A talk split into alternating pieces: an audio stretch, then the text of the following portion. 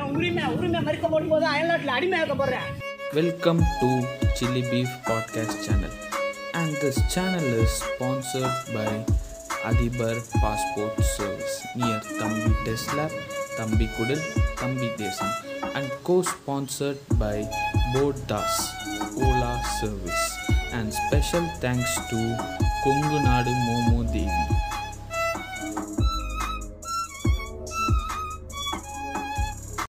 Hi hello வணக்கம், welcome to chilli beef podcast. So நம்ம வந்து எல்லாருமே ரொம்ப நாள் கழித்து மீட் பண்ணுறோம். ஸோ இவங்களை ஆர்கனைஸ் பண்ணுறதுக்குள்ளே நான் பட்டப்பாடு எனக்கு தான் தெரியும். பட் எப்படியோ எல்லாருமே பிடிச்சி ஆர்கனைஸ் பண்ணி உட்கார வச்சாச்சு. ஸோ இன்றைக்கி நம்ம இந்த பாட்காஸ்ட்டில் எதை பற்றி பார்க்க போகிறோன்னா, மலையாளத்தில் வந்து ரீசெண்டாக வந்து படா அப்படின்ற ஒரு படம் வந்து ரிலீஸ் ஆகிருக்கு. ஸோ அதை விட ஒரு முக்கியமான ஒரு விஷயம் என்னென்னா, இந்த மாதம் வந்து பார்த்திங்கன்னா இது ஒரு தலித் ஹிஸ்ட்ரி மந்த், அதாவது அம்பேத்கரோட பிறந்த நாளை முன்னிட்டு வந்து பார்த்திங்கன்னா இந்த மாதம் ஃபுல்லாகவே வந்து தலித் ஹிஸ்ட்ரி மந்த் தான் கொண்டாட. கூட உங்களுக்கு வந்து ஏதாவது பேசணுமோ அந்த மாதிரி நீங்கள் ஆசைப்பட்டீங்கன்னா க்ளப் ஹவுஸில் தான் நாங்கள் சுற்றிக்கிட்டு இருக்கோம். அப்படி இல்லைனா நம்மளோட இன்ஸ்டாகிராம் பேஜோட லிங்க்கை வந்து கீழே டிஸ்கிரிப்ஷனில் போடுறோம். நீங்கள் அதில் வந்து உங்களோட கமெண்ட்ஸை வந்து தெரிவிங்க.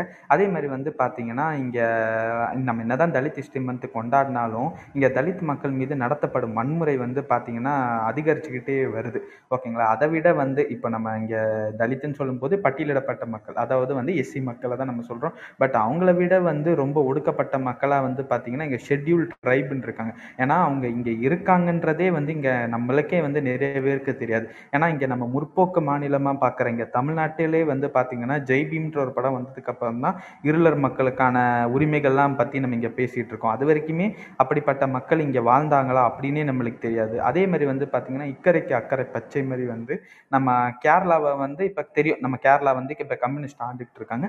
பட் என்னதான் கம்யூனிஸ்ட் ஆண்டாலுமே வந்து பார்த்திங்கன்னா அங்கேயுமே வந்து பார்த்திங்கன்னா இந்த பூர்வக்குடி மக்கள், அதாவது ஷெட்யூல் ட்ரைப் மக்கள்லாம் வந்து பார்த்திங்கன்னா அவங்களோட உரிமைகள் வந்து அங்கே நிலைநாட்டப்படுதா வந்து பார்த்திங்கன்னா கிடையாது. நம்மளுக்கு இங்கே எப்படி எப்படி எப்படி வந்து பஞ்சமி நில மீட்பு பற்றி பேசுகிறோமோ அதே மாதிரி அங்கே வந்து பார்த்திங்கன்னா ஆதிவாசி மக்களோட நிலத்து உரிமைகளை பற்றி அங்கேயும் பேசிக்கிட்டு தான் இருக்காங்க. ஸோ அதை சார்ந்த ஒரு படம் தான் வந்து பார்த்திங்கன்னா இந்த படம்ன்ற படம்.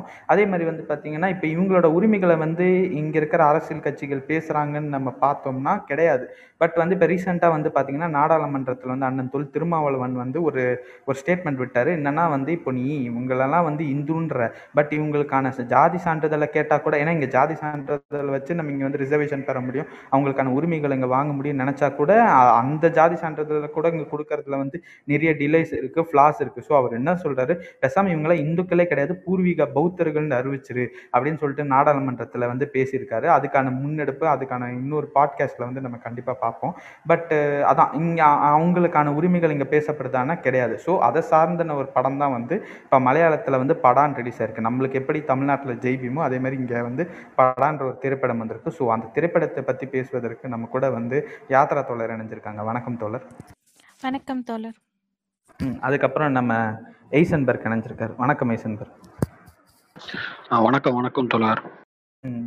ஓகே, யாத்ரா தோழர் படம் பார்த்துட்டீங்களா? எப்படி இருந்தது படம்? பார்த்தேன் தோழர், நேற்று தான் பார்த்தேன். படத்தில் பார்த்தீங்கன்னா 1996 நடந்த ஒரு ட்ரூ இன்சிடெண்ட்டை பேஸ் பண்ணி அந்த படத்தை எடுத்திருக்காங்க. நம்ம பெரும்பாலும் வந்து ஸ்கெடியூல் காஸ்ட்டுக்கு நடக்கிற அந்த ஒடுக்கப்பட்டதாக இருக்கட்டும், அவங்களோட உரிமையை பிடுங்கிக்கிறதா இருக்கட்டும், நிலத்தை பிடுங்கிக்கிறதா இருக்கட்டும், இதை பற்றி தான் நம்ம நிறைய பேசியிருக்கோம், பெரும்பான்மையான படத்துலையும் பார்த்துருக்கோம். நீங்கள் சொன்ன மாதிரி ஜெய்பீம் படத்துக்கு அப்புறம் தான் ஸ்கெடியூல் ட்ரைப்ஸு அப்படின்னு அவங்களுக்கு என்ன நடக்குது, இந்த குறவர் மக்களாக இருக்கட்டும், இந்த ஆதிவாசி மக்களாக இருக்கட்டும், இவங்களுடைய நலங்களை எப்படி பிடுங்குறாங்க. அவங்களுக்கு இந்த ஐயன்காலி இயக்கம்ன்ற ஒரு இயக்கம் வந்து இவங்க கம்யூனிஸ்ட் தோழர்கள் அவங்கத்தோடு நின்று போராடி அவங்களோட உரிமைகளை மீட்டு தந்ததுக்கப்புறம் அவங்களுக்கு என்ன மாதிரியான இன்னல்கள் அந்த போலீஸ்னால் வருதுன்றதை இந்த படத்தில் நல்லா காட்டியிருக்காங்க. ஒரு நல்ல படம். இதை பற்றி தொடர்ந்து பேசலாம். நன்றி யாத்ரா தோழர். ஐசன் பர்க், நீங்கள் படம் பார்த்தீங்களா? எப்படி இருந்தது? ஆக்சுவலாக ஐசன் சொல்லி தான் இந்த படத்தையே நாங்கள் எல்லாருமே பார்க்குறது பண்ணோம். அவர் தான் சஜஸ்ட் பண்ணார் இந்த படத்தை பார்க்க சொல்லி. சரி, இந்த படத்தை பார்த்ததுக்கப்புறம் தான் அதில் நிறைய முக்கியமான விஷயம் இருக்குது. ஏன்னா இது ஒரு தலித் ஹிஸ்ட்ரி மந்த்தாக இருக்கும்போது ஆக்சுவலாக ரீசெண்டாக நாங்கள் ஐயன்காளி பற்றி கூட ஒரு ரூம் ரன் பண்ணியிருந்தோம். ஸோ அதை சார்ந்து வரும்போது ரொம்ப நல்லா இருந்தது இந்த படம். ஸோ ஐசன், எங்கே பார்த்தீங்க? உங்களுக்கு யார் இந்த படத்தை சஜஸ்ட் பண்ணா? எனக்கு இந்த மாதிரி யூடியூப்பில் வந்து ஸ்க்ரோல் பண்ணிகிட்டே இருக்கும்போது நான் ப்ளூ சட்டை மாறனோட ரிவ்யூ பார்ப்பேன். ஸோ அப்படி ரிவ்யூ பார்க்கும்போது இந்த மலையாள படத்துக்கு கொடுத்துருக்குறாங்க. சரி அப்போது என்ன மாதிரி இருக்குது அங்கே? மலையாளம் வந்து ஓரளவு நேச்சுராக இருக்கும். அந்த ஃபைட்டுகள்லாம் இங்கே பறக்கிற மாதிரிலாம் இருக்காது, இல்லை வானத்தில் பறந்து குத்துற மாதிரி இருக்காது தெலுங்கு படங்கள்லாம் பார்க்குற மாதிரி. அங்கே வந்து ஓரளவு இருக்கும். அப்போ சரி என்ன தான் இருக்குது அப்படின்ட்டு தான் உள்ளே போனேன். அப்போ உள்ளே பார்க்கும்போது அவரே வந்துட்டு இந்த மாதிரி அந்த ஆளே எப்படி பேசுவாருன்னு நமக்கு தெரியும்.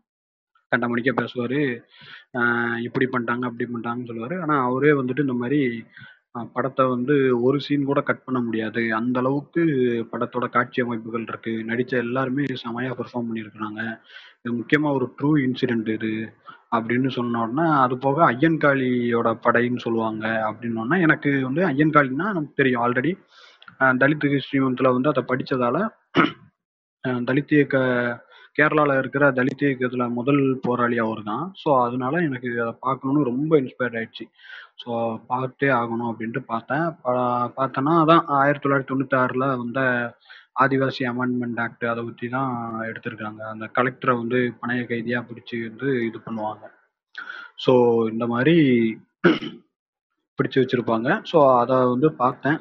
ஓகே, இந்த மாதிரி அந்த யூடியூப்பில் பார்த்ததுக்கப்புறம் தான் எனக்கு இன்ஸ்பயர் ஆகி நானும் பார்க்க ஆரம்பித்தேன். ஸோ பார்த்தோன்னா படம் ரொம்ப நல்லா இருந்துச்சு. அவ்வளோதான் தோழர். நன்றி நன்றி ஆய்சன் பர். ஸோ வந்து ஆக்சுவலாக அந்த படத்தில் வந்து ஒரு மிக ஹைலைட்டான ஒரு பாயிண்ட் வந்து இது நிறைய இடத்துல இந்த வேர்டை வந்து ஸ்ட்ரெஸ் பண்ணிகிட்டே இருந்தாங்க, ஐயன்காளி படை சொல்லிட்டு, ஓகேங்களா. ஆனால் நம்மளே வந்து இதுக்கு இந்த தலித் ஹிஸ்டரி மந்த் வந்தனால தான் சரி ஒவ்வொருத்தரோட வரலாறு எடுத்து படிக்கும்போது தான் அவங்க என்னென்ன கான்ட்ரிபியூஷன் கொடுத்துருக்காங்கன்னு சொல்லிட்டு நம்மளால் தெரிஞ்சுக்க முடிஞ்சுது. ஸோ ஃபஸ்ட் இந்த ஐயன்காளி யார், அவர் கேரளாவில் பண்ண புரட்சியை பற்றி சொல்லுங்கள் ஐசன். ஐயன்காளின்னு பார்த்தோம்னா நம்ம கேரளாவில் புலையர் சமூகத்தில் பிறந்தவர். ஆக்சுவலாக புலையர் சமூகம்னா அங்கே இருக்கிற தலித் மக்களை தான் அங்கே இருக்கிற புலையர் சமூகம். இப்போ நம்ம அம்பேத்கருக்கு வந்து மகர் சமூகம்னு அப்படின்னு சொல்கிறாங்கல்ல, ஸோ தலித்து பட்டியலினத்துக்குள்ளே வர சமூகத்தை சார்ந்தவர் தான் அவரோடது. ஆக்சுவலாக அங்கே என்ன இந்த மாதிரி இருக்கும் அப்படின்னா, இந்த பேசிஸில் இருக்கும். நம்பூதிரி கிட்ட இருந்து நாயர், அதாவது பார்ப்பனர்கிட்ட இருந்து நாயர் 16 அடி இருக்கணும். அந்த நாயர்கிட்ட இருந்து ஈழவருங்கிறவங்க வந்து அடுத்து ஒரு 16 அடி இருக்கணும். அந்த ஈழவர்கிட்ட இருந்து புலையர் இன மக்கள் வந்து இன்னும் ஒரு 16 அடி தள்ளி இருக்கணும். அப்படின்னா அங்கே பார்ப்பனர்கிட்ட இருந்து புலையர் மக்கள் வந்து 64 அடி, அதாவது கண்ணிலே பார்க்கக்கூடாது அப்படிங்கிற பேசிஸில் தான் அங்கே இருக்கணும். ஸோ அந்த அளவுக்கு இருந்த கம்யூனிட்டியில் பிறந்தவர் தான் ஐயன்காளி. ஸோ இவர் வந்து அங்கே வந்து பெருசாக ஒன்றும் படிக்கலை. அவர் வந்து படிக்கலைன்னா என்ன சொல்ல, அவர் படிக்க விடலை. அந்த காலகட்டத்தில் ஒரு 100-150 வருஷம் முன்னாடி நடந்ததில்ல, 100-150 வருஷம் முன்னாடி பிறந்தவர். அவர் 28 ஆகஸ்ட் 1863 பிறக்கிறாரு. ஸோ 1863னா பாருங்க, 1863 காலகட்டத்திலலாம் இவருக்கு படிக்கிறதுக்கான வாய்ப்பே கிடையாது. அங்கே ஆக்சுவலாக என்ன மாதிரியான கட்டமைப்புனா, நான் இப்போ சொன்னலாம் எத்தனை அடி தள்ளி இருக்கணும். அந்த மாதிரி இருக்கிற இடத்துல காலில் செருப்பு அணியக்கூடாது, தலப்பா கட்டக்கூடாது, பொட்டு வைக்கக்கூடாது, அப்புறம் மீசை வைக்கக்கூடாது, வேற என்ன தெருக்கல்ல நடக்கக்கூடாது, கிணத்துல தண்ணி எடுத்து குளிக்கக்கூடாது, பொது இடங்கள்ல பயன்படுத்தக்கூடாது, ஒன்றுமே பண்ண முடியாது, நடக்கவே முடியாதுன்னா அப்போ பாருங்க எந்த அளவுக்கு ஒடுக்கப்பட்ட இடத்துல இருந்திருப்பாங்க. பயங்கரமா த்ரெட்டன் இருந்தது அங்கே. அதை பற்றி, அந்த ஊரை பற்றி விவேகானந்தர் வந்து என்ன சொல்லியிருக்காருன்னா, சாதிகளின் பைத்தியம் வீடு அப்படின்னு சொல்லியிருக்காரு. அப்படின்னா ஒரு ஆள், இந்த மாதிரியான ஆளுக்கு, ஒரு இந்துத்துவா இதெல்லாம் தூக்கி பிடிக்கிற ஆளே வந்து சொல்கிறாங்கன்னா அப்போ எந்த அளவுக்கு அங்கே சாதிய கட்டமைப்பு இருந்திருக்கிறோம். ஸோ அதனாலேயே அவருக்கு கல்வி அங்கே மறுக்கப்படுது. ஸோ அங்கே மறுக்கப்படுறதுனால தனக்கு தான் மறுக்கப்படுது, ஆனால் பின்வர மக்களுக்கு எல்லாருக்கும் மறுக்கப்படக்கூடாது, நம்ம மக்கள் இதனால தான் இங்கே இந்த நிலையில இருக்கிறாங்க அப்படிங்கிறதுக்காக பின்னாடி வர சன்னதிகளை வந்து படிக்க வைக்கிற முயற்சி பண்றாரு. ஸோ இவர் எடுத்த முன் போராட்டம் என்ன அப்படின்னா, எடுத்த உடனே நமக்கு அந்த மாட்டு வண்டியில வில்லு வண்டிம்பாங்க, அங்கே கேரளால வந்து வில்லு வண்டின்னு சொல்லுவாங்க. ஸோ வில்லு வண்டி கழகம் பண்ணவர். ஸோ மாட்டு அந்த பக்கம் நடந்து போறதே வந்து இப்போ தடை விதிக்கப்பட்ட இடத்துல இவர் என்ன பண்றாருன்னா, 2 மாடை வந்து விலைக்கு வாங்குறாரு. 2 மாடை விலைக்கு வாங்கி அந்த 2 மாட்டை பூட்டி மாட்டு வண்டியாக செஞ்சு அந்த மாட்டு வண்டியில் இவர் ஒருத்தரை மட்டும் ஓட்ட விட்டு, இவர் ஒத்தால கையில் கத்தியோட மாட்டுக்கு வந்து இதுல ரொம்ப முக்கியமானது என்னன்னா, மாட்டுக்கு வந்து கழுத்துல மணி கட்டி விட்டுருப்பாரு.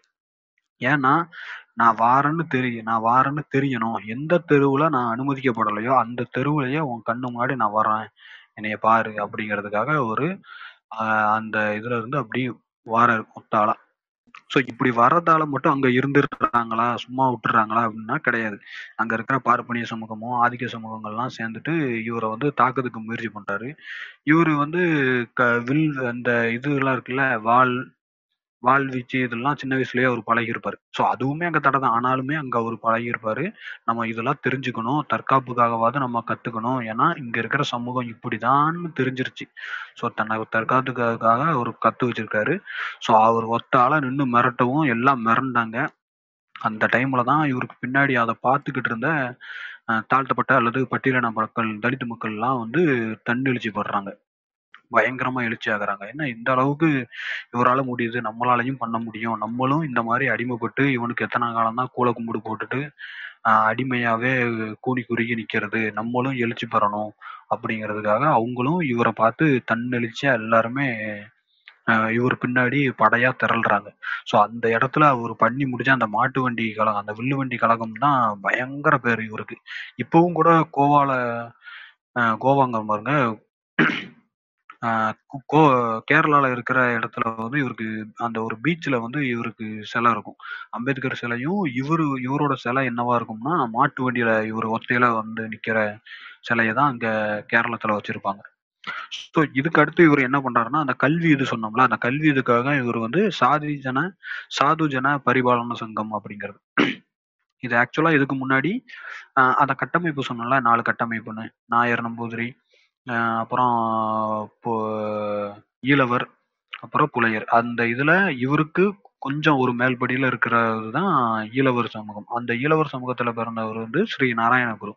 அவர் வந்து இதுக்கு முன்னாடி இந்த சாதுஜன பரிபாலன சங்கம் அதை பார்த்து உந்து சக்தியாகி இவர் வந்து சாதுஜன பரிபாலன சங்கம்னு எடுத்து கல்விக்காக இது பண்ணணும், நம்ம மக்களை வந்து கல்வியில புறக்கணிக்கிறாங்க, கல்வி மறுக்கப்பட்டுக்கிட்டு இருக்குது ஆண்டாண்டு காலமா அப்படிங்கிறதுக்காக அதை முன்னெடுத்து கல்வியில உரிமை கோரி இந்த இயக்கத்தை எடுத்து நடத்துறாரு. ஸோ அங்கேயும் இவங்க விட்டாங்களா அப்படின்னா கிடையாது. அங்கேயும் அந்த பிள்ளைங்களை படிக்க விடாம ரொம்ப டார்ச்சர் பண்றதுக்கு ஆதிக்க சாதிகள் பள்ளிக்கூடத்தை வரைக்கும் எரிச்சிருக்கிறாங்க. அவ்வளோ இது, ஏன்னா படிச்சுட்டோம்னா இங்க பெரிய கொஸ்டினே அதுதான், இங்க படிக்க கூடாது, இது பண்ணக்கூடாதுன்னு இங்க த்ரெட்டன் பண்றதுக்கு காரணமே என்ன, படிச்சான்னா கொஸ்டின் பண்ணுவான், கொஸ்டின் பண்ணிட்டாம்னா இங்க இருக்கிற கட்டமைப்பு உடைஞ்சிட்டா இவனும் நானும் ஈக்குவல் ஆயிட்டா இங்க எல்லாம் சமமாயிரும். அதுக்கப்புறம் எப்படி நம்மளோட அரசியலையோ இவனை நமக்கு கீழே சேவகம் செய்ய மலம் இல்ல பணத்தை எரிக்க இதுக்கெல்லாம் ஆள் கிடையாதுல்ல. ஸோ அதுக்காகவே இதை கட்டி காப்பாத்தி வைப்பாங்க. ஸோ அதனாலயே இதை கல்வி கற்க கூடாது அப்படின்ட்டு நமக்கு தலைமுறையா விதிக்கப்பட்டு, இதெல்லாம் சாஸ்திரத்திலே இருக்கு, ரிக் வேகத்துல சொல்லியிருக்கு, அந்த வேகத்துல சொல்லியிருக்குன்னு நம்மளுக்கு வந்து மறுக்கப்பட்டுட்டே இருப்பாங்க. ஸோ இந்த போராட்டத்தையும் முன்னெடுத்து பண்றாரு அந்த சாதுஜன பரிபாலன சங்கம் வச்சு, SJPS அப்படிங்கிறது 1907 இதை முன்னெடுத்து அங்கேயும் வெற்றி காண்றாரு. அவரால் குறிப்பிட்ட அளவுக்கு வெற்றி காண முடியுது. அந்த இடத்துல அந்த பிள்ளைங்க போறாங்கல்ல, ஸ்கூலுக்கு படிக்க போற குழந்தைங்கலாம், அப்படி போகும்போது இவங்களோட அப்பா அம்மாக்கள்லாம், அங்க இருக்கிற தலித்து மக்கள் எல்லாம் என்ன பண்றாங்கன்னா, வயலுக்கு வந்து வேலை பார்க்குறவங்க, ஓகேவா, வயல்ல வந்து வேலை பார்க்குறவங்களா இருப்பாங்க. அப்படி வேலை பார்க்குறவங்கள இவன் வந்து அந்த ஆதிக்க சாதியினர்லாம் என்ன த்ரெட்டன் கொடுக்குறாங்கன்னா, பிள்ளைங்கள்லாம் வேலைக்கு போயிட்டான்னா ஏன் வயல்ல வந்து யாரு வேலை பார்ப்பா, என் பிள்ளைகள்லாம் வேலைக்கு அனுப்பிட்டா என் வயல்ல தானே வந்து வேலை பார்க்கணும் அப்படின்னு சொல்றாங்க. அப்படி சொல்லும்போது இவரு வந்து திரும்ப ஸ்டேட்மெண்ட் கொடுக்குறாரு, என்னன்னா, என் பிள்ளைங்கள்லாம் எங்க சமூகத்து பிள்ளைங்கள்லாம் படிக்க போகணும், இல்லைன்னா ஓன் வயல், அப்படி போனாதான் ஓன் வயல்லாம் நல்லா இருக்கும், இல்லைன்னா கருகி சுக்குநூறா போயிடும், அவங்க படிப்பு தான் முக்கியம், அதுக்கடுத்தான் எல்லாம் அப்படின்னு சொல்றாரு. இந்த இதுக்கு இடையில என்ன நடக்குது அப்படின்னா, விவசாய போராட்டமும் நடக்கும். என்னன்னா வாரத்துல ஒரு நாளைக்கு லீவு கேட்பாங்க. எப்படின்னா ஞாயிற்றுக்கிழமை, இன்னைக்கு அது ரொம்ப சர்வசாதாரணமா இருக்கும், ஆனா அந்த டைம்ல அந்த வாரத்துல ஒரு நாள் ஞாயிற்றுக்கிழமை ஒரு நாளைக்காவது அவங்களுக்கு லீவு கொடு அப்படின்னு கேக்குறாங்க. இது பெரிய இதாவே இருந்துச்சு. அப்படின்னா பாத்துக்கோங்க, அப்படின்னா வாரம் ஃபுல்லாவே, அந்த ஒரு வாரத்துக்கு ஃபுல்லாவே இவங்களை வச்சு அந்த அளவுக்கு அடிமாட்டு ரேஞ்சுக்கு ஒரு மனுஷனா மாட்டை விட கேவலமா அந்த மக்களை ட்ரீட் பண்ணி அவனோட நிலத்துல வந்து விவசாயம் பார்க்க வச்சு ரொம்ப குடும்பப்படுத்திருப்பாங்க. அந்த அளவுக்கு கொடுமைப்படுத்தினால தான் அவர் வந்து வாரத்தில் ஒரு நாள் லீவு கேட்குற அளவுக்கு போய் நின்றுருக்கும். ஸோ நமக்கு இதை பார்க்கும்போது என்னடா இதெல்லாம் ஒரு கோரிக்கையா, ஒரு நாள் லீவு கேட்குறது தானே அப்படின்னு. ஆனால் அந்த ஒரு நாளைக்கு பின்னாடி ஏகப்பட்ட கண்ணீர் துளி இருக்குது, ஏகப்பட்ட ரத்த வாடை இருக்குது. ஸோ அதெல்லாம் அவர் முன்னெடுத்து தான் அந்த விஷயம் பண்ணார். இதுக்கு இடையில இன்னொன்று என்னென்னா, நம்ம ஆக்சுவலாக உழவுக்கு வந்து மாட்டை வச்சு தான் உழவு பார்ப்பாங்க, விவசாயம் பார்க்குறதுக்கு. ஆனால் இந்த புலையரின மக்களை அந்த மாட்டுக்கு பதிலாக இவங்களோட கழுத்தில் அதை கட்டி இவங்க வந்து அதை உழவு, அது இவங்கள வச்சு உழவு பார்ப்பாங்க. அந்த அளவுக்கு கொடுமை அங்கே நடந்திருக்குது. ஸோ இதை வச்சு தான் ஒரு அங்கே பெரிய விவசாய கிளர்ச்சியே அங்கே நடக்குது. ஸோ சரியான பெரிய கிளர்ச்சி. நமக்கு இப்போ அது பார்க்குறதுக்கு அந்த மாதிரி இருக்கும், ஆனால் அந்த டைம்லாம் ரொம்ப பெரிய விஷயம். அந்த ஒரு நாள் லீவ் கேட்டதாகட்டும், லீவ் கட்டதாகட்டும், என் பிள்ளைங்கெல்லாம் படிக்க போகணும், அப்போ தான் உனக்கு வா வயல் நல்லா இருக்கும், இல்லைன்னா கறிக்கு சுக்குநூறாக போகட்டும்னு சொன்னதெல்லாம் ரொம்ப பெரிய விஷயம். சரி, ஓகே, பேக் டு வருவோம். இப்போது அந்த குழந்தைங்கள்லாம் வந்து படிக்க போயிட்டாங்கனால விட்டுட்டாங்கலாம் கேட்டால் நான் சொன்னாலாம் பள்ளிக்கூடத்தெல்லாம் எரிச்சாங்க அப்படின்ட்டு. அதை தாண்டி என்ன பண்ணுறாங்கன்னா, அந்த வயல்வெளியில் வேலை பார்க்குற அந்த மக்களெல்லாம் அடித்து பல்லு கை காலை காதுக்கு இதெல்லாம் அடித்து மண்டைங்கிட்டெல்லாம் அடித்து பொழக்கிறாங்க, அப்படியாது இதாவாங்கன்னு. ஆனா அந்த மக்கள் எல்லாம் நமக்கு பின்னாடி ஐயன்காளி இருக்கிறாங்க அப்படிங்கிற ஒரே தாட்டினால அவங்க வந்து அவங்களோட போராட்டத்தை விட்டே கொடுக்கல. என் பிள்ளைங்க படிக்க போகும், நான் கூட அடி வாங்கிக்கிறேன் அப்படிங்கிற ரேஞ்சுக்கு இருந்தாங்க. பட் அதுல கொஞ்சம் பேர் தான், பாக்கி இருக்கிறவங்க எல்லாரும் திருப்பி அடிக்க ஆரம்பிச்சிட்டாங்க, திருப்பி அடிக்க இது பண்ணிட்டாங்க. அதுக்கு ஆக்சுவல் மூமெண்ட்டும் ஐயன்காளி தான். அவர் வந்து தற்காப்பு கலை நம்ம சமூகம் வந்து கற்றுக்கணும், நம்ம இப்படி தான் ஆகிப்போச்சு, நம்மளை வந்து எத்தனை காலத்துக்கு தான் இவன் அடிச்சுக்கிட்டே இருப்பான், நம்மளும் திருப்பி அடிக்கணும் அப்படிங்கிற எண்ணத்தில் அவர் திரட்டினார். ஸோ இதெல்லாம் பண்ணார். அதுக்கப்புறம் பின்னாடி வந்து அவர் சட்டமன்றத்தில் உள்ளே போகிறாரு 1912 ஸ்ரீமூலம் பாப்புலர் அசம்பிளி அப்படிங்கிறதுல. ஸோ அங்கேயும் போய் அவரோட கல்வி உரிமை, அந்த மாதிரி இந்த பொது நீரோட்டத்தோட கலக்கிறது, அப்புறம் பொது கணத்துல தண்ணி எடுக்கிறது, தெரு வழியாக நடந்து போகிறது, செருப்பு அணிகிறது, இந்த மாதிரி ஒவ்வொன்றுக்கும் அவர் சட்டமன்றத்தில் அவரோட இதில் பேசியிருக்கிறாரு. ஸோ இதெல்லாம் இவரை பற்றின இதுக்கு அடுத்து இன்னொன்று முக்கியமானது என்னென்னா, இந்த ஆடை. இதுதான் நம்ம இங்கே பார்ப்போம், முன்னாடி நம்ம இங்கே இருக்கிற சமூகத்தில் நம்ம பார்த்துருப்போம், அந்த மேலே இருக்கிற இதை மறைக்கிறது, மார்பக முளைகள் வரியெல்லாம் போட்டிருப்பாங்கல்ல, அந்த காலகட்டத்திலேயே எல்லாம் இங்கே இருக்கிற புலையர் மக்களுக்கும் நடந்திருக்குது அந்த டைம். ஸோ அந்த இதுக்காகவும் ரொம்ப இது பண்ணியிருக்காரு, ரொம்ப இது பண்ணி நார்மலாக சட்டையே போடக்கூடாதுன்னு பாருங்க. அப்போது அங்கே இருக்கிற பொண்ணுங்களுக்குலாம், அதாவது பெண்களுக்குலாம் வந்து சுத்தமாக ட்ரெஸ் அணியறதுக்கான இதுவே கிடையாது. ஸோ அங்கே இருந்து திரும்ப பெரிய போராட்டம் நடக்குது. ஸோ அங்கே தான் அந்த மக்கள் வந்து தன்னெழுச்சியாக திருப்பி அடிக்கவும், தன்னை வந்து தனக்கு பின்னாடி ஐயன்காளி இருக்கிறாரு அப்படிங்கிற ஒரு இதுக்காகவே பயங்கர இதாக ஆரம்பிச்சிட்டாங்க. ஸோ இவரை வந்து ஆக்சுவலாக ஒரு ஹீரோ தான். நான் இந்த இவரோட ஹிஸ்டரியை படிக்கும்போது ஒரு ஹீரோயிக் மூமெண்ட் தான் இருக்கும். அசுரன் படத்தில் எப்படி ஒத்தாளாக நின்று அசுரன் படத்தில் எப்படி நின்று ஒத்தாளாக இது பண்ணுறாங்க, அதே மாதிரி கர்ணன் படத்தில் நின்று ஒத்தாளாக அடிக்கி திருப்பி அடிக்கிறாங்க. இப்போ நீங்கள் அந்த மாட்டு வண்டியில கூட இவர் வந்து என்னடா கையில கத்தி எடுக்கிறாரு, அப்புறம் அந்த மக்களை வந்து கையில அந்த மக்களை வந்து வன்முறைக்கு தூண்டாரு அப்படிலாம் கிடையாது. இப்படிதான் இருக்க போகுது, இதுதான் பண்ணிக்கிட்டு இருக்கான்னு தெரிய போகுது. அப்ப நம்ம எதுக்கு இவனுக்கு கொட்ட குனிஞ்சுக்கிட்டே இருக்கணும், நிமிந்து பார்க்கணும், திருப்பி அடிக்கணும் அப்படிங்கிறதுக்காக தான் அவர் இந்த இதுவே பண்ணாரு. ஸோ அது தப்பா தெரியுதுன்னா அது உங்க கண்ணுல தான் பிரச்சனை, இது பண்ண முடியாது. அந்த இடத்துல பாதிக்கப்பட்டாலோ இல்லை அந்த இதுல இருந்தா மட்டும்தான் அந்த வழியை உணர முடியும். நம்ம பாட்டுக்கு இங்க இருந்துட்டு ஆயுதமே தப்பு ப்ரோ அப்படின்னு சொல்லிட்டு இருந்தோம்னா நம்ம அப்படியே சூப்பு தான் குடிச்சுக்கிட்டு இருக்கணும் காலம்பரம். நன்றி. இவர் வந்து 1941 வந்து இவர் இறக்குறாரு. அந்த இயக்கத்துக்கு முன்னாடி கூட 1940 புலையர் மகாசபை என்ற அரசியல் அமைப்பை உருவாக்கிட்டு அந்த புலையர் மக்கள் வந்து அரசியலையும் ஈடுபடணும் அப்படின்றதுக்காக கடைசி 1940 இருந்தால் கூட 41 இருந்தால் கூட 40 அந்த மக்களுக்கு ஏதாவது ஒன்று பண்ணிட்டு போகணுன்றதுக்காக அந்த புலையர் மகாசபை என்ற அரசியல் அமைப்பை உருவாக்கிட்டு போகிறாரு. அது இன்றைக்கும் வந்து செயல்பட்டு தான் இருக்கு. ஸோ இந்த இதெல்லாம் இப்போ சொன்னோம்ல, இந்த இதனோட வழியில தான் இந்த படத்துல வர ஆதிவாசி மக்களுக்காக போராடுறாங்கல்ல, அந்த ஆதிவாசி அமெண்ட்மெண்ட் ஆக்டுக்கு ஐயன்காளி படைன்னு சொல்றவங்க. ஸோ இந்த இதெல்லாம் இதாகி தான் தன்னை வந்து ஒரு படையா நிரூபிச்சு இந்த மக்களுக்காக அவங்க போராடி இதுல எப்படி இது பண்றாங்க அப்படிங்கிறத பத்தின கதை தான் படா அப்படிங்கிற மலையாள படம். ஆமாம், இல்லை ஆக்சுவலாக இதில் வந்து நம்ம இந்த இந்த டாப்பிக்குமே கவர் பண்ண வேண்டியது தான். இப்போ ஐசன் தொட்ட அந்த டாபிக் ஆகட்டும், ஏன்னா சில பூமர் அங்கிள்ஸ்லாம் இருப்பானுங்க. இந்த பூமர் அங்கிள்ஸ் என்ன பண்ணுவானுங்கன்னா, ப்ரோ அசுரன் படம் வந்து வயலன்ஸான ஒரு படம் ப்ரோ, ப்ரோ கர்ணன் வந்து அதை விட வயலன்ஸான படம் ப்ரோ. இப்போ இந்த படத்தை பார்த்துட்டு வந்து சொல்லுவானுங்க என்னென்னா, எங்கள் என்னங்க இது இப்படிலாம் வயலன்ஸ் காட்டினா என்னங்க, இப்படி உங்கள் உரிமைகள் வேணும்னா நீங்கள் பேசாமல் உட்காந்து போராட்டம் பண்ணுங்கங்க. அந்த போராட்ட வடி வந்து ரொம்ப சைலண்ட்டாக கவர்மெண்ட் கிட்ட கேட்டிங்கன்னா அவங்க ஏதோ பார்த்து பண்ணுவாங்கங்க அப்படின்னு சொல்கிறானுங்க. இப்போது எனக்கு புரியவே இல்லை. இப்போ ஒரு எளிய மக்கள் வந்து அவனை தற்காத்துக்கு, அதாவது அவன் கூட அடிச்சிருக்க மாட்டான், பட் வந்து அவன் தற்காப்புக்காக அவன் வந்து திரும்பி வந்து ஒரு ஆயுதம் தூக்கும் போதோ இல்லை அவன் போராட்ட வடிவை வந்து வேற ஒரு விஷயமா அவன் வந்து மாற்றும் போதோ இங்கே இருக்கிற பூமரங்கள்ஸ்க்கு என்ன தான் பிரச்சனைன்னு தெரியல. அடித்தவனை வந்து இவனுக்கு என்றைக்குமே கேள்வி கேட்க மாட்டானுங்க, பட் அடி வாங்கினவன் வந்து ஏதாவது ஒரு ரிட்டாலியேட் பண்ணானா இல்லை ப்ரோ இதெல்லாம் தப்பு ப்ரோ அப்படின்னு சொல்லிட்டு பூமர் கணக்காக பேசுகிறாங்களா? அதை பற்றி என்ன நினைக்கிறீங்க யாத்ராதோட?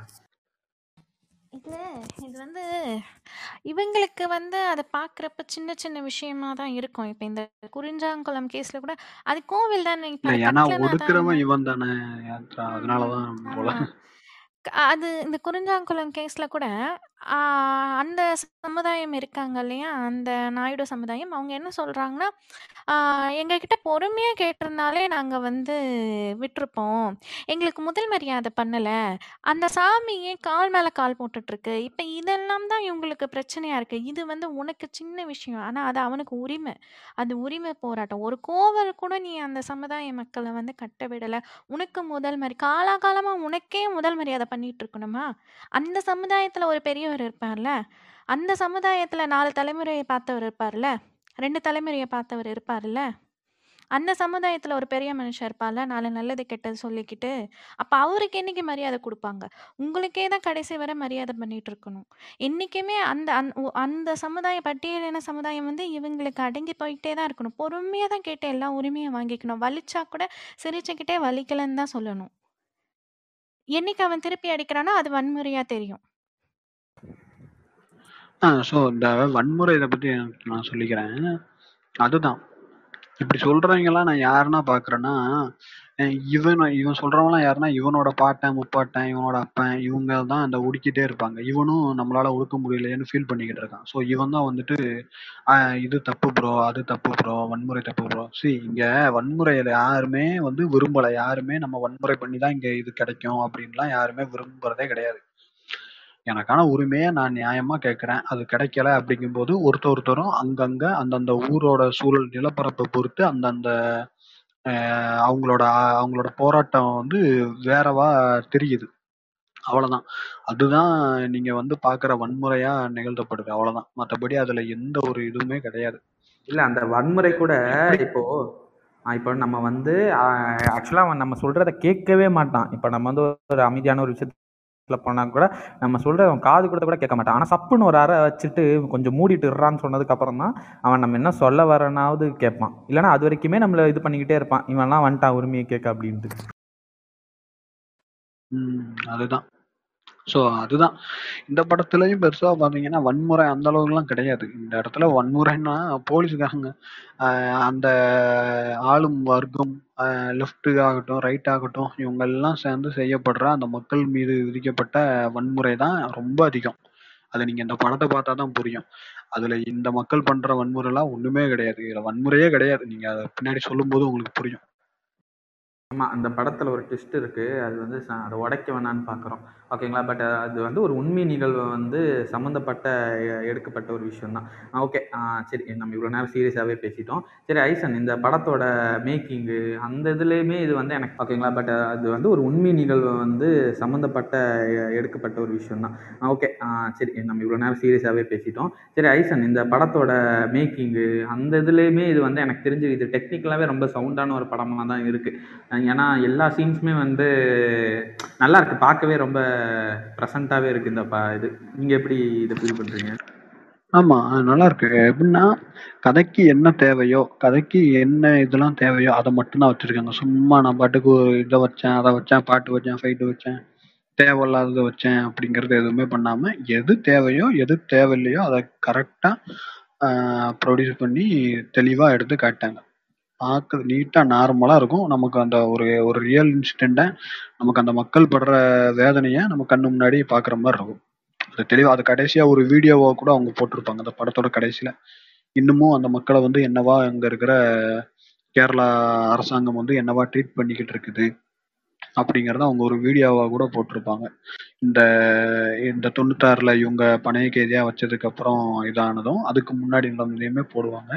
அதை பார்க்கும்போது தெரியும் யார் இங்கே வன்முறையை காட்டியிருக்கிறா, யார் யார் மீது வன்முறையை நிகழ்த்தப்பட்டிருக்குது அப்படிங்கிறது உங்களுக்கு பார்த்தாலே தெரியும்.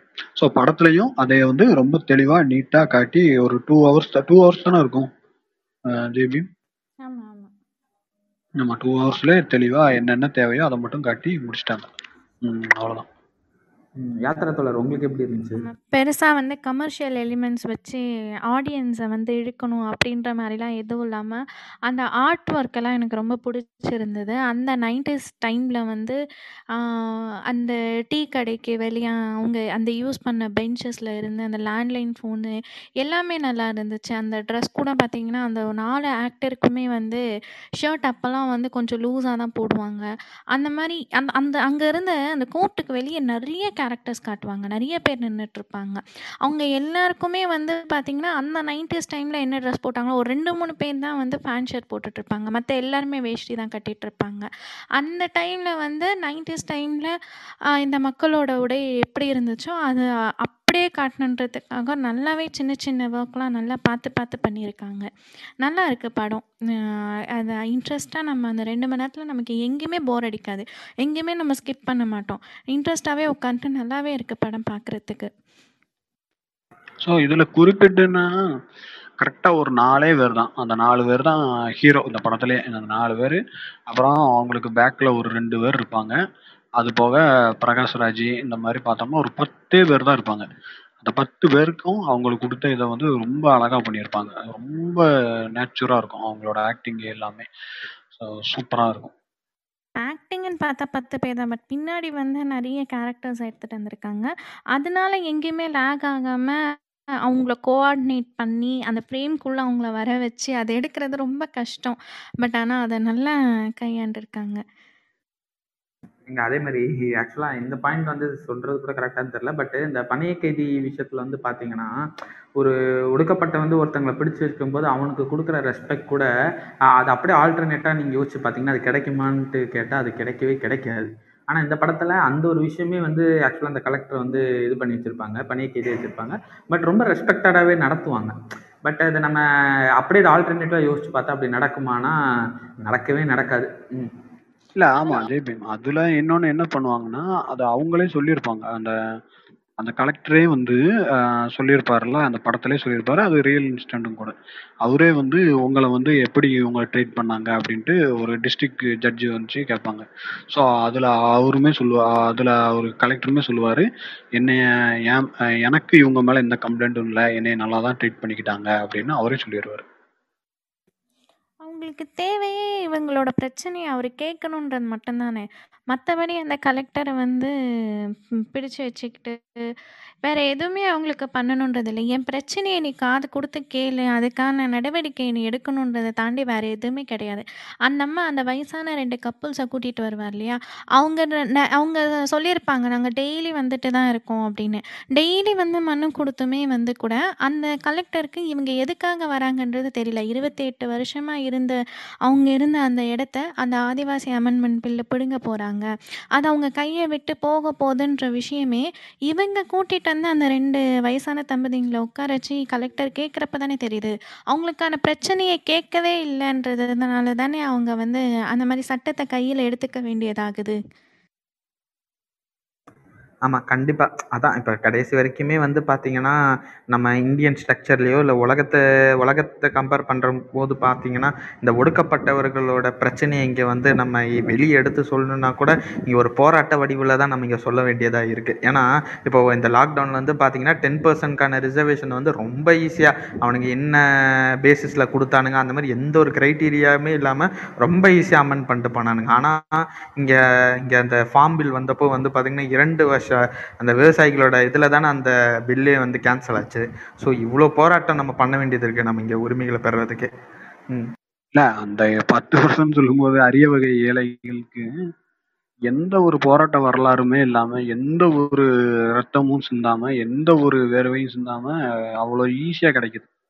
ஆனா நமக்கு இங்க நம்மளோட 69% ஆகட்டும், இல்ல வெளியில இருக்கிற 50% ஒட்டுமொத்த இந்தியா கோட்டால பார்க்கும்போது 50% ஆகட்டும், அதுக்கு பின்னாடி ஏகப்பட்ட வரலாறு இருக்குது. அது இன்னமும் ஒரு கேஸோ எதுவோ வந்தோன்னா இந்த இதை வந்து ரெஃபர் பண்ணிட்டே இருப்பாங்க. 69 இந்த மாநிலத்துக்கு மட்டும் 69 இருக்கு, 69 இருக்கு, எக்ஸ்ட்ரா 19 ஏக்கு போச்சு, எதுக்கு போச்சுன்னு கோடிங் கொடுத்துட்டே இருக்கிற அளவுக்கு இருக்குது. ஆனா அந்த 10% நோக்கி ஒருத்தரும் கேள்வியே வைக்க மாட்டாங்க. இங்க இந்தியன் கான்ஸ்டிடியூஷனே என்ன சொல்லியிருக்குன்னா, சோசியலி பேக்வேர்டு தான். ஓகேவா, சோசியலி பேக்வேர்டு தான். ஆனா இவங்க வந்து என்னன்னா எக்கனாமிக்கலி பேக்வேர்ட்ல பாக்குறேன் அப்படின்ட்டு கொண்டு போறாங்க. இதுவே ரொம்ப பெரிய மோசம். சரி, ஓகே, அது நம்ம ரிசர்வேஷன் அதுக்குள்ள கொடுத்ததை யூஸ் ஆத பண்ணிக்கிட்டாங்களா? வெறும் 2% ஸ்டூடெண்ட்ஸ் தான் படிக்கிறாங்க கவர்மெண்ட் ஸ்கூல்ல. அதை யூஸ் கூட பண்ணிக்கலையா அவங்க? அதுதானே இப்போ இதுவா இருக்கே, கடுப்பா இருக்கு. அதை யூஸ் கூட பண்ணிக்கலையா? அந்த 10% மூக்கால சிந்தி வாங்கினாங்களா, அதை அவங்க யூஸ் கூட பண்ணிக்கல. ஆனா தமிழ்நாட்டுல இன்னும் அந்த சட்டத்தை வந்து பண்ணல.